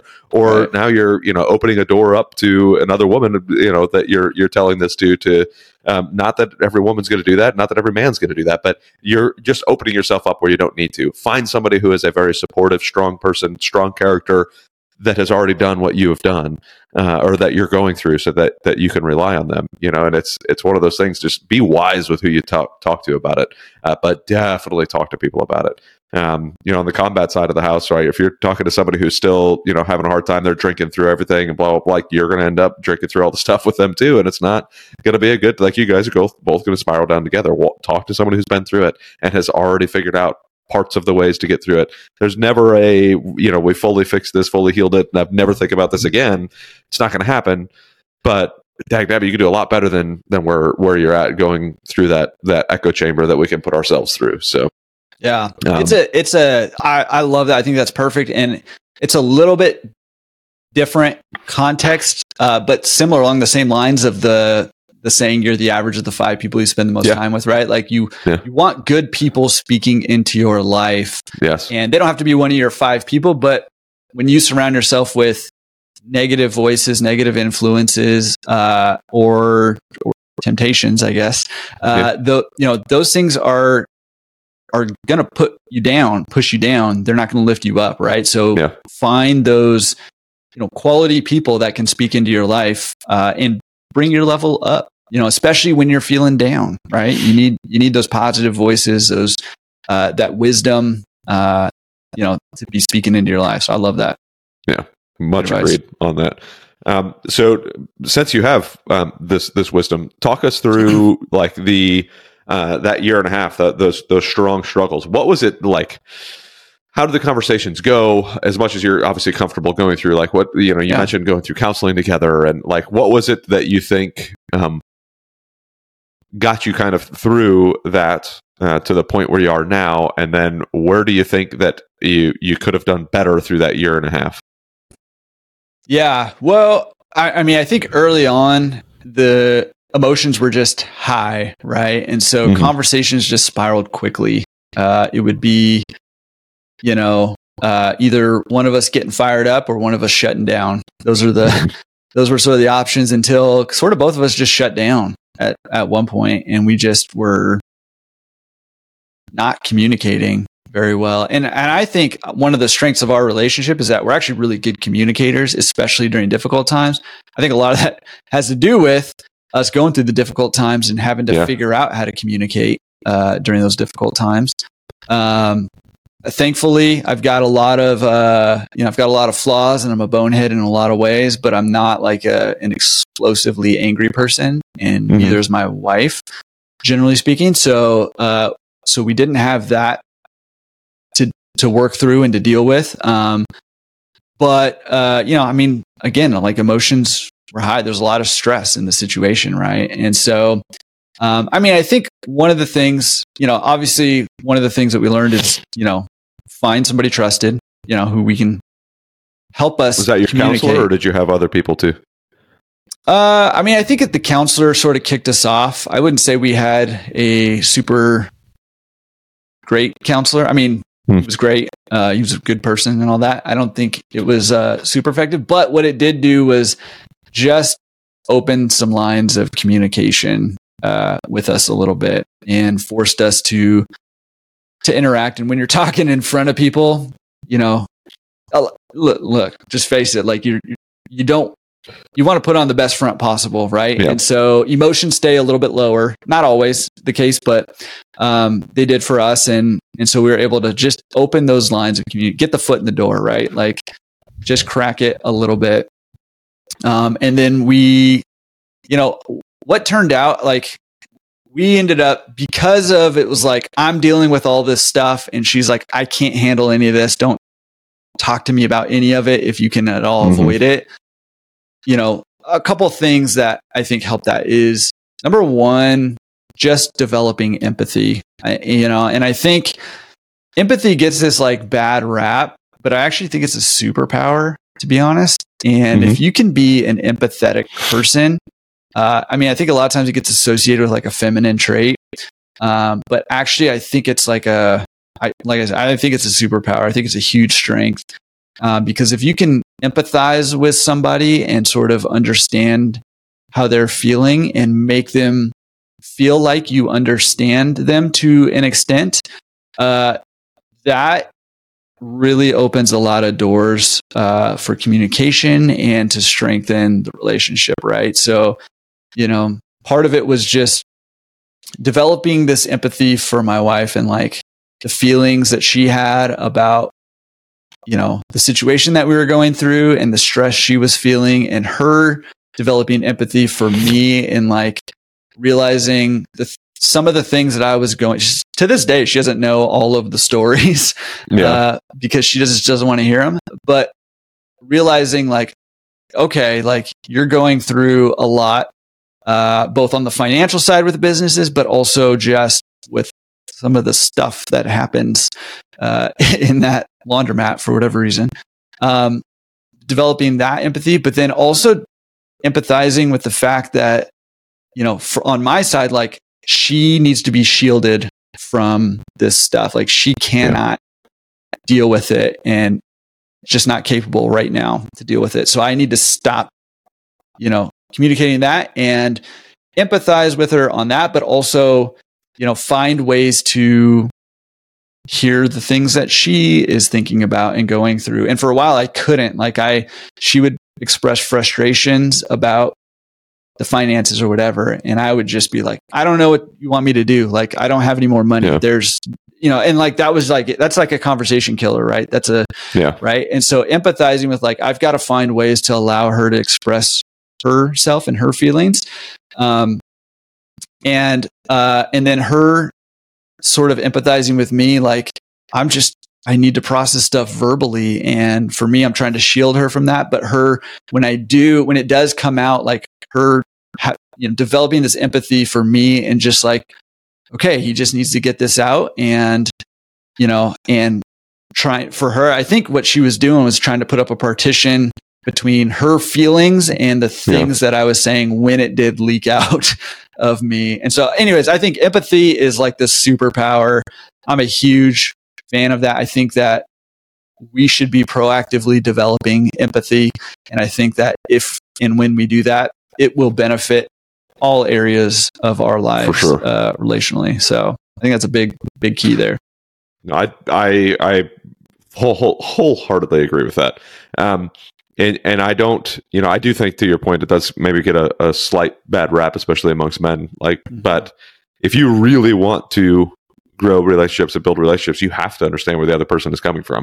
Even if, like, let's look at it strictly as business stuff. Like, mm-hmm. if you mm-hmm. want to be able to raise capital from people, you have to know the reason why they're wanting to invest in things and understand where they're coming from. And part of that is empathy, right?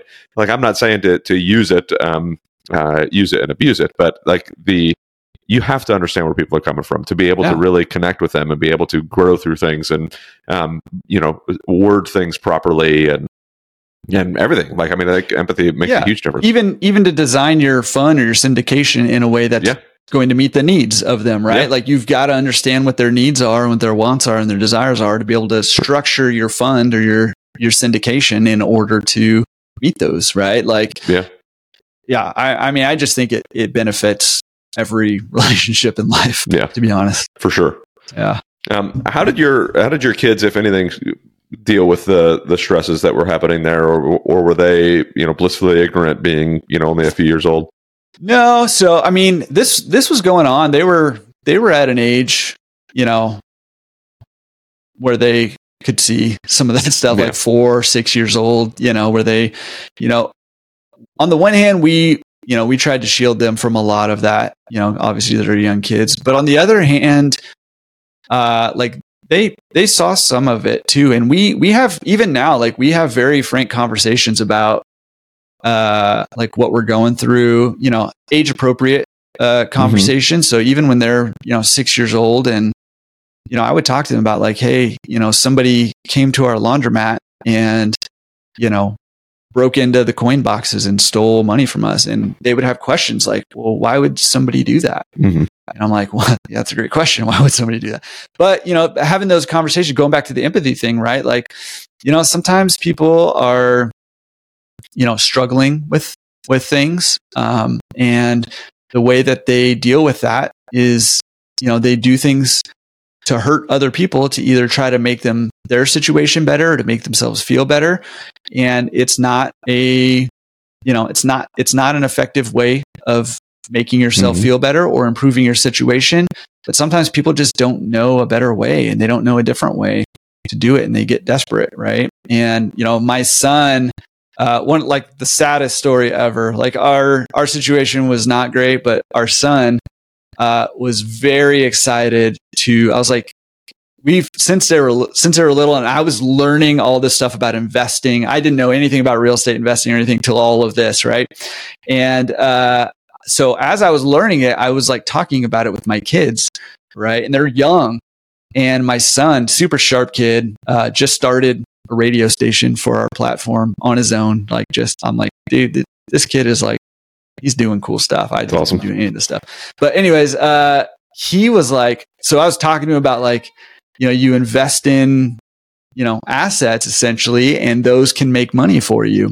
And so we were doing like simple math on that stuff. He's like, I want to do that. And I was like, well, you could, we have a laundromat. Like, if you want to save your money and buy a gumball machine, we can put it in, mm-hmm. you know, in there. And so he did. He saved up like $80 as like a six year old. He would do chores. He was selling things around the neighborhood, all kinds of stuff. Bought a gumball machine. One of my buddies had a, a business and he sold him one for a little bit cheaper. Another buddy made like metal furniture. So he made him this metal stand for the uh, the gumball machine. Super cool. Uh, we bolted it into the concrete. We did a little mm-hmm. ceremony for him. There's a picture That's still awesome. to this day of me like shaking his hand. I made a sign for him. His name's Noah.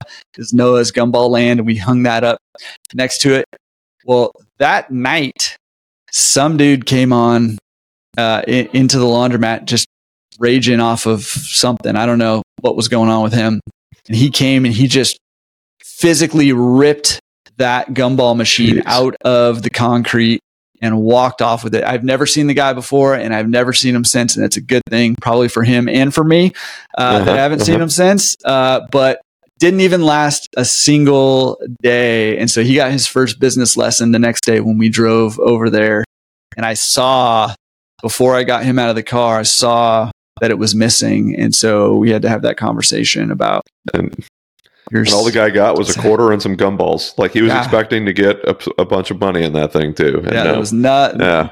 nearly no money in there because I just. How'd your son take in, that? So. It was rough, man. It, yeah. I mean, he, he, took it like a champ. I mean, he did, but it was rough. He like did not understand, and I honestly I didn't really understand either. like why, why uh, somebody would do that. Um, but uh, but so he, you know, a, a, year or two later, he saved up some more money, bought a new gumball machine. We put it in, we did it, you know, even even sturdier than before. And somebody came in and yeah. bashed it up like two days later. Jeez. And so we threw in the towel on the gumball. Uh, machine. Yeah, no but uh, it was a great conversation, right? It's like, man, this is like very similar to how you know it, it's gone for us with these laundromats, right? Yeah. And I was like, okay, so here's what we need to do: is we need to think about what did we learn here and and how can we do things differently right mm-hmm. from from this what do we need to do different either to make this gumball thing work or if we need to pivot off something else right like what do we need to do uh, differently and so we were able to have these cool conversations about that um, because of that experience but it's still such a huge bummer that he didn't yeah. get to realize the you know the the thrill you get when you buy an investment and it makes money for you while you're mm-hmm. not there, right? Like he didn't he didn't get yeah. to experience that yet. So bummer. Well, I think he's got another year or two ahead of him that he'll be able to he's, to, he's, to figure that out. You know, he's got some time, so, and he's a sharp yeah. kid. Uh, if he doesn't get burned out on the rate that you guys go right now with the gumball machines, right? So I know, I know, man, that's rough. Um, so, have besides the gumball machines on his side, what other things, um, if any, have you kind of um, either included him in on as far as the business talks or um, in in anything with the business? Yeah, I mean, all all of the stuff. Like they have they've grown up now, basically going to the laundromats with me. They've seen like one of our laundromats we have like a little convenience store in it so they've come with me to go get stuff for that convenience store and to stock it we've talked about you know how how to price stuff. I mean, we've talked all that stuff. Uh, one of my favorite stories of uh, Noah is I think his third grade teacher or fourth, third or fourth grade teacher. One of the conferences we were at uh, was like, uh, so Noah for like twenty minutes uh, explained taxes to me and got into like depreciation. Like she's like, I I learned things from him, right? And he's in like third or fourth grade or whatever. So I mean, we've gone through all that stuff uh, and and talked about that stuff. We talked about why we own the laundromat because they're like, Dad, why are you? I one Christmas Eve I had to go. Um, somebody had shoved a a potato in the toilet at mm, one of the laundromats. I mean, that's a pretty logical thing to do. I was like, I'm not, yeah, I have no, I don't know, dude. Uh, and I'm like, I'm not going out Christmas Eve. So I called a plumber, you know, super expensive because it's Christmas Eve. Yeah. I'm like, hey, there's something lodged in the toilet. Uh, we're not sure what it is. And so the plumber came out and called me back and was like, yeah, there's something solid in there. So I, I can't get it out and just left. And I'm like, oh, dude. So I had to go out Christmas Eve. I had to go out to South Central LA to take a toilet out and dig this potato out of the toilet uh, and and then reinstall the toilet, right? And so my kids are always like, "Why are we dealing with these problems, right?" And yeah. and I'm like, I don't know why we're dealing with these problems, but uh, you know, but we're able it's to so have that you can go to Disneyland once a week and you can yeah, go to the right. beach once a week, and we can go spend two months in uh, Europe. That's, yeah, yeah. That's why we're dealing with these problems. Yeah, and having these conversations about like, look, there's problems come up like when you own a yeah. business or if you don't own a business and you just have a job or if you don't have a job like you there's problems in life no matter what right yeah and so you know having these conversations with the kids like you know we can choose a lot of people don't realize this but we can choose to some extent what kinds of problems we want to deal with Very much in so. order to have the kind of life that we want to have and so yeah this is a huge pain and i would never choose to go dig a potato out of a toilet on any day, let alone Christmas Eve. Um, but, you know, there's problems no matter what you do in life. Yeah. And so if we got to deal with problems, let's deal with problems that are going to improve our lives and help us live the lives that we want to live. Right. So we've had, you know, conversations about that. You know, we've talked about, uh, even, even like, uh, we've had, it surprises me. And, and this is something for everybody, right? Like kids can comprehend things that I think most people don't think that they can yeah, comprehend. For sure. Like the taxes thing, right? And like what's depreciation? And we've talked about uh, we've talked about cost segregation. And my kids are like, you know, eight, eight, nine, 10 years old, 12 years old, right? And and they get that stuff. And we've talked about like cryptocurrency and what is it? Why does it exist? And what's going on with it? And, you know, why does it go up and down so much? All that, like, and they just, they understand so much. Um, however, one thing that uh, I really preach on, for lack of a better word, to my kids is that, uh, you know, learning about this stuff is one thing, right? And yeah. I have, I'm, I'm, I mean, you actually mentioned this too. Like I'm, I'm guilty of this. You mentioned that you're actually guilty of this too for a little while where we get in this cycle where we learn stuff. Like we're just consuming, yeah. consuming, consuming. And I, I love that actually. And I ride those highs when I'm like super into something. I'm like, I just lean into it. Right. However, learning stuff does not change your life. Uh, that does not help you accomplish any goals. That does not make your life better. It's taking action on the things that you learn. Yes. Um, and so I harp on that a lot. And one of the, I guess, mottos uh, that we have here is that you cannot be just a consumer. You also have to contribute and create. Right. Yeah. And so we don't let our kids sit around and watch YouTube videos all day, every day.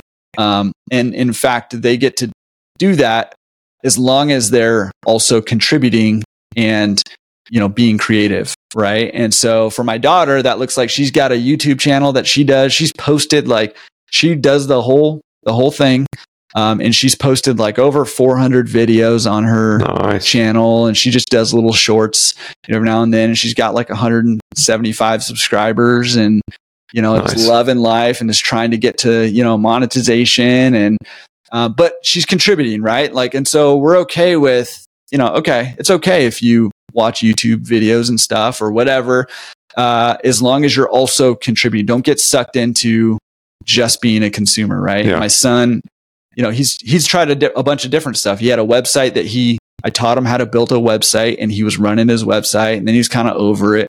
then he started a YouTube channel and he's sort of in it, sort of out of it. And I'm like, look, you got to be doing something. So I don't, it doesn't matter to me what it is.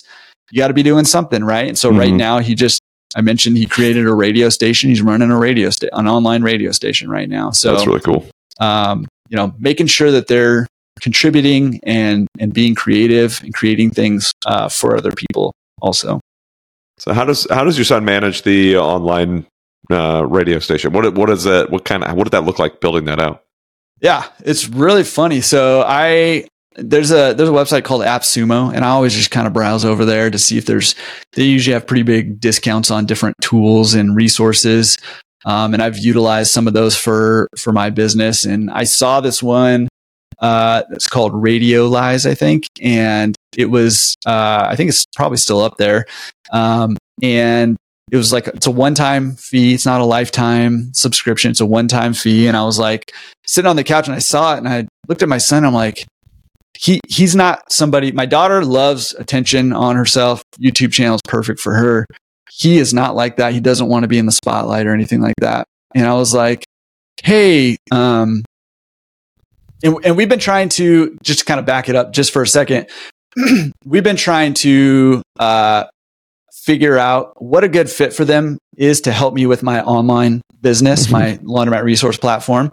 Um, so that we can pay them, you know, there's, you can pay up to, oh, yeah. it's like 12,000, whatever, whatever it is, um, before they have to pay any taxes. And then you can throw that money in a Roth IRA. So we've talked to them about that and, and shown them like, Hey, this is a, this is almost guaranteeing you to be a millionaire if we do yeah. this and you don't touch it. Right.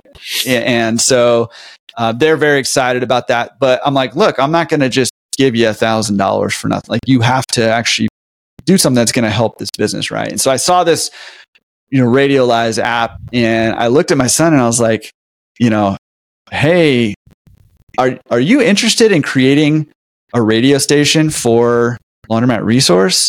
Uh, you know, there's this software here that you can utilize and you can upload like so he's he he went through and he uploaded all of my podcast episodes. We're at like 123 right now. Uh, nice. uh, he uploaded a bunch of like live q and a's that i've done. He's uploaded uh, webinars that i've done. We're you know he had he had this idea where maybe you could do um, i could do uh, like a live q&a on the radio station where people could actually call in um, mm-hmm. and and we can have conversations. So we're, I think we're going to try to start doing that. And so he's figuring out how to build out this radio station, but he uploaded it all to this software um, to start this online radio station. And you, he basically has to schedule it all out when stuff's playing. And then he actually went through and recorded uh, a whole bunch of like calls to actions and like transitions and stuff between. So like a podcast will play and then he'll, yeah. his voice will come on and he's like, you know, hey, go follow Laundromat Resource on Instagram.com or Instagram at, at Laundromat Resource or whatever it That's is, awesome. right? Um, and so he sort of put all this together and uh, it's just recently that he's just launched it. And so I kind of announced it on the podcast episode and I was like, just go check it out. And uh, we set up a little Patreon account for him. I was like, you know, if anybody wants to give him a buck or two just to say good job for being a 12 year old, mm-hmm. that's awesome. If not, like, don't worry about it. It's not uh, you know, no big deal. And, but he's very excited about that. And, uh, and I was like, okay, well, that's phase one is to get it up and running. Phase yeah. two is like, how do we, how do we turn this into a legit radio station here? I want to see some more ideas and how do we grow this? How do we get people listening to it? Um, so that's his, that's his job now. Uh, and, uh, you know, we'll see how it goes. That is super cool. Yeah. Um, does your, uh, does your daughter promote uh, your resources as well, the Laundromat resource over on her YouTube channel, or is that more just?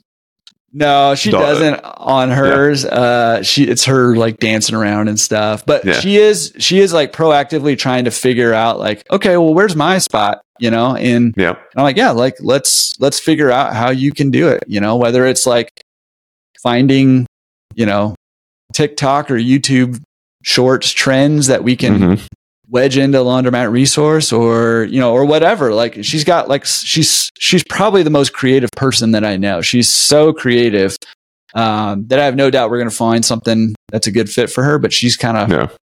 she's extra motivated right now because she's watching her brother you know create something that is yeah. pretty cool um, so she's trying to figure out what she can do right now too That's cool. Yeah, maybe she could do uh, record some, you know, uh, ads for you. You know, Yeah. fun fun videos of her at a laundromat doing some ads for the laundromat resource or something. you Yeah, know, that'd totally. Be, that'd be a lot of fun. yeah. Um, I'm sure with her creative creative abilities, she'll be she'll be figuring something out here pretty quickly. Oh yeah, But- yeah. That that extra little bit of motivation and the competitive thing kicking in with her brother. Yeah. I'm sure that'll Yeah. help. That's awesome.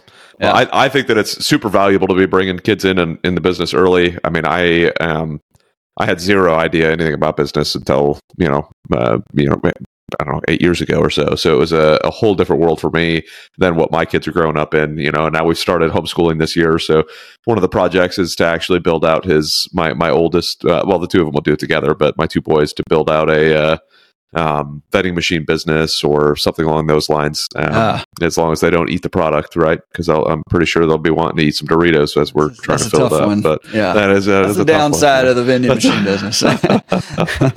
uh, and you got to go out and fill them up all the damn time. yeah, that's But, uh.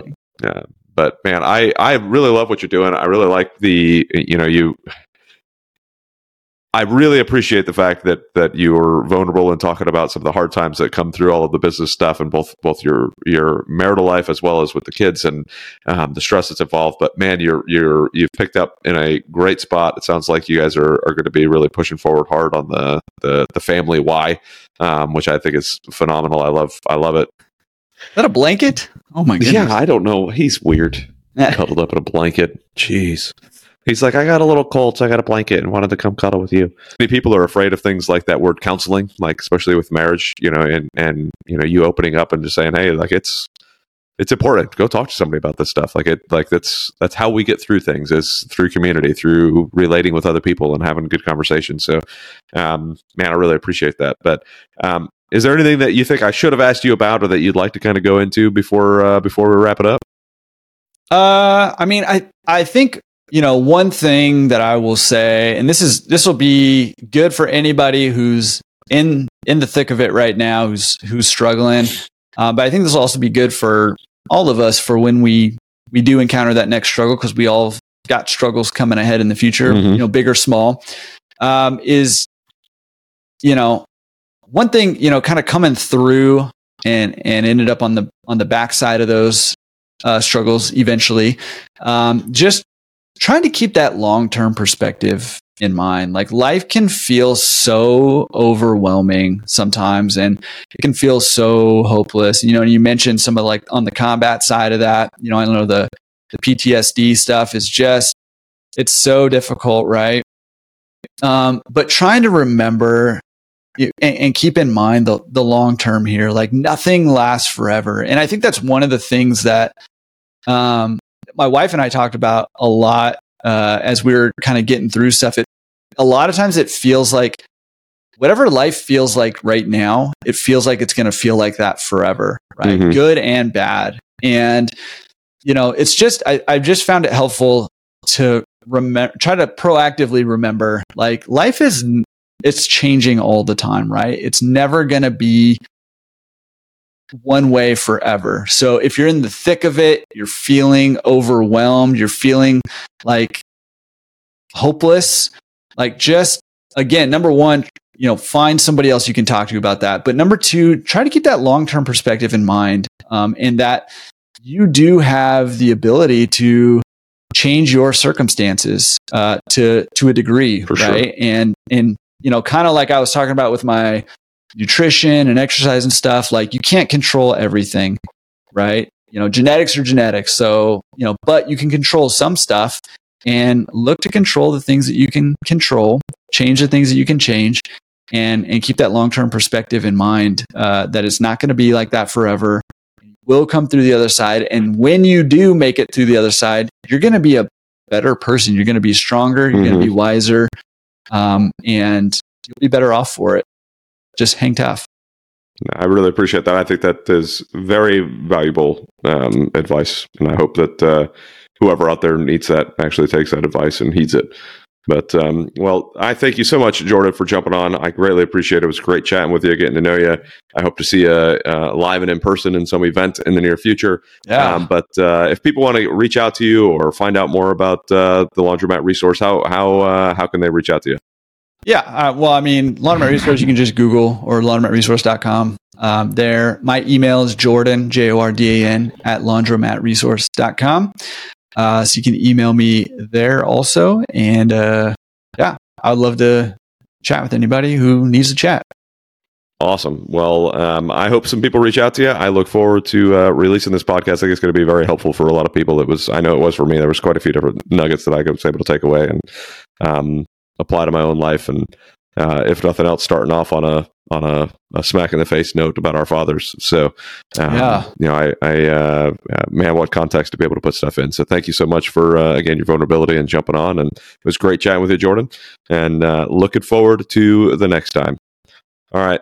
Thank you, everybody. Have a wonderful day, and we'll see you on the next Biz Dad podcast. Thank you so much for listening to the Biz Dad podcast. We hope you found some value in your time here with us, and we look forward to bringing you the next episode. If you've enjoyed today's show, please subscribe and share so you and your friends won't miss our upcoming episodes. Connect with us on Facebook, Instagram, LinkedIn, Twitter, and Rumble, where we continue these discussions and share more valuable content. Be the dad you know you need to be and run your business in a way you're proud to share with your kids. Keep crushing it.